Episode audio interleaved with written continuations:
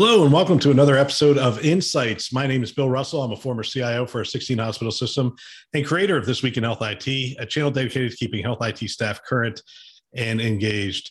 Our hope is that these episodes serve as a resource for the advancement of your career and the continued success of your team. Now, on to the show. Today on Insights, we go back to a conversation host Bill Russell had with Charles Boicey, the Chief Innovation Officer at Clearsense.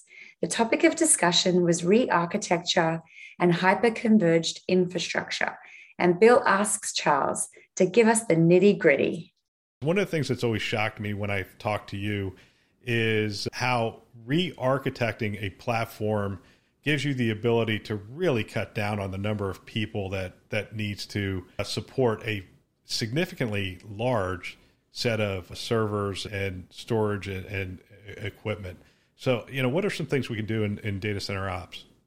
Sure. It's a combination of, of basically hardware as well as a combination, a different skill set, if you will, as well as monitoring, you know, monitoring everything. Um, and I'll kind of get into that in, in a bit. It, we unfortunately got to get into the tech bill. There's no way I'm going to be able to uh, to get away from that. I welcome um, it. Let's let's yeah. do it. So you know, bringing on uh, what's called a, a hyper-converged infrastructure, and that is the ability to actually, from a storage perspective and from a compute perspective, actually use that which is needed.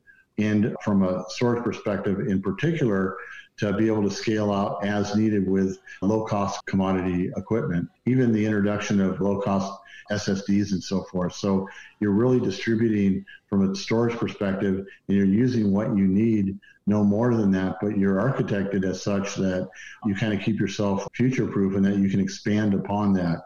And even the introduction on the compute side to be able to scale, you know, on CPUs, on, on RAM. And if you're now into a data science rich environment, uh, GPU introduction. That's at the base bare metal level. And if you think of uh, hyper converged on top of that, we're now I'm not going to mention vendor names, but you know now we have the ability to, in the same environment, uh, bare metal servers, virtual machines, which everybody's familiar with.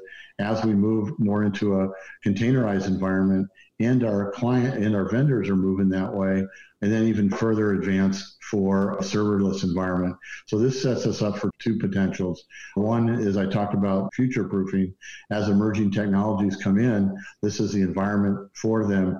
And let's go, you know, if you want to go into it now, we can. You mentioned earlier, this sets us up for a hybrid for potential of a cloud environment.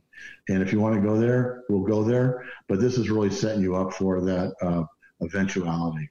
So everything is is software based. It's software defined. We can actually write code. We can actually have it not be written code that the amount of volume or the load on the server will kick in additional processes and those kind of things if the software is written to take advantage of those kind of things. Yeah that's correct. So workloads in a containerized environment as they increase you know multiple containers are, are spun up. You're exactly right. It gets away from how we used to do things where okay we reach capacity now we got to throw that out and get a bigger box right? And then we reach capacity now we got to get a bigger box. It prevents that you know every three years from having to just rip and replace Wow. Thanks for tuning in. Another great episode. If you have feedback for us regarding this content and materials, or if you would like to help us to amplify great thinking to propel healthcare forward, which is our mission, please send us a note at hello at thisweekhealth.com. Thanks for listening. That's all for now.